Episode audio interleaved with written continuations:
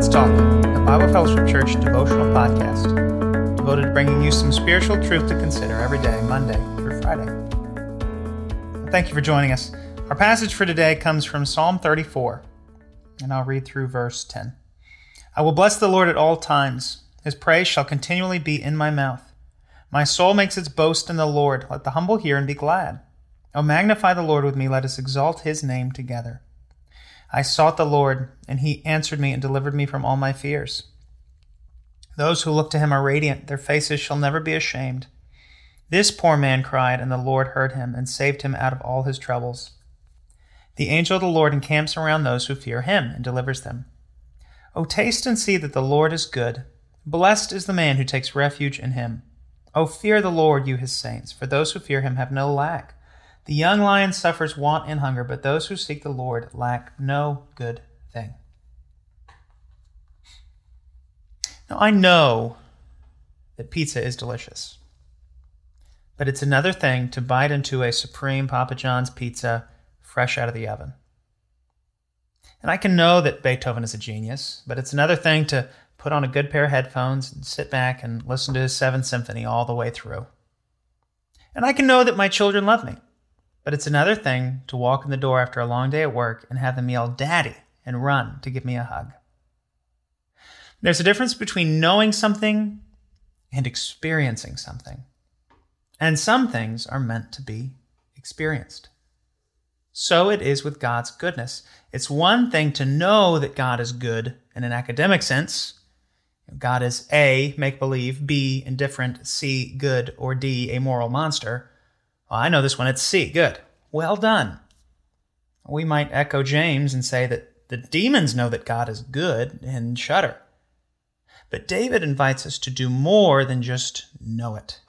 He invites us to taste and see.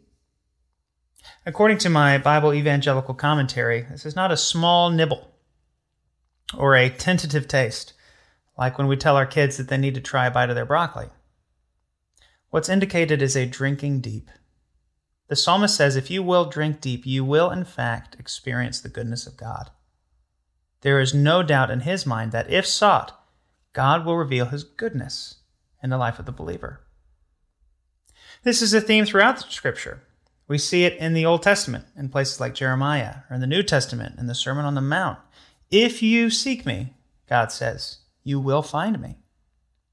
It's like Pastor Andy said on Sunday God is both able and willing to save, and he draws near to us. We only need to draw near to him.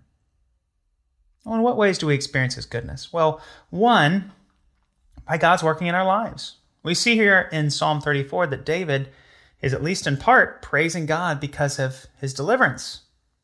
David was in a dangerous situation. God heard his cries and answered him. We also experience God's goodness, God's goodness by living life according to his ways. David's encouragement is to taste and see that God is good. That's followed by an encouragement to fear the Lord and to trust Him. God knows how we function best, and when we walk according to His rules, we experience that blessing. And we experience God's goodness by encountering Him, the God of heaven, the God who is there. He is glorious and beautiful and powerful and amazing simply in who He is. So let's agree to drink deep of who God is. Let's throw ourselves into His Word, not out of pure obligation, but out of a desire to experience God's goodness. Let's spend time in prayer, laying our questions and our concerns at His feet, and asking for an experience of His goodness. Let's spend time in worship, praising God, worshiping God, lifting our voices, shouting. Some things are meant not simply to be known, but to be experienced. Psalm 27:13 I believe that I shall look upon the goodness of the Lord in the land of the living. Amen.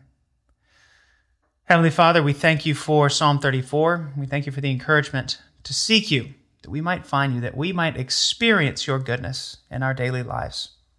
And we know that as we keep our eyes open, as we seek after you, we will find you, we will experience you, we will know that you are good. Thank you for the promises of your word. Help us to do it. Help us to take you at your word for your glory and our good. We pray in Jesus' name. Amen. Well, thank you for tuning in for another edition of Let's Talk. Church family, you are loved. Have a blessed day.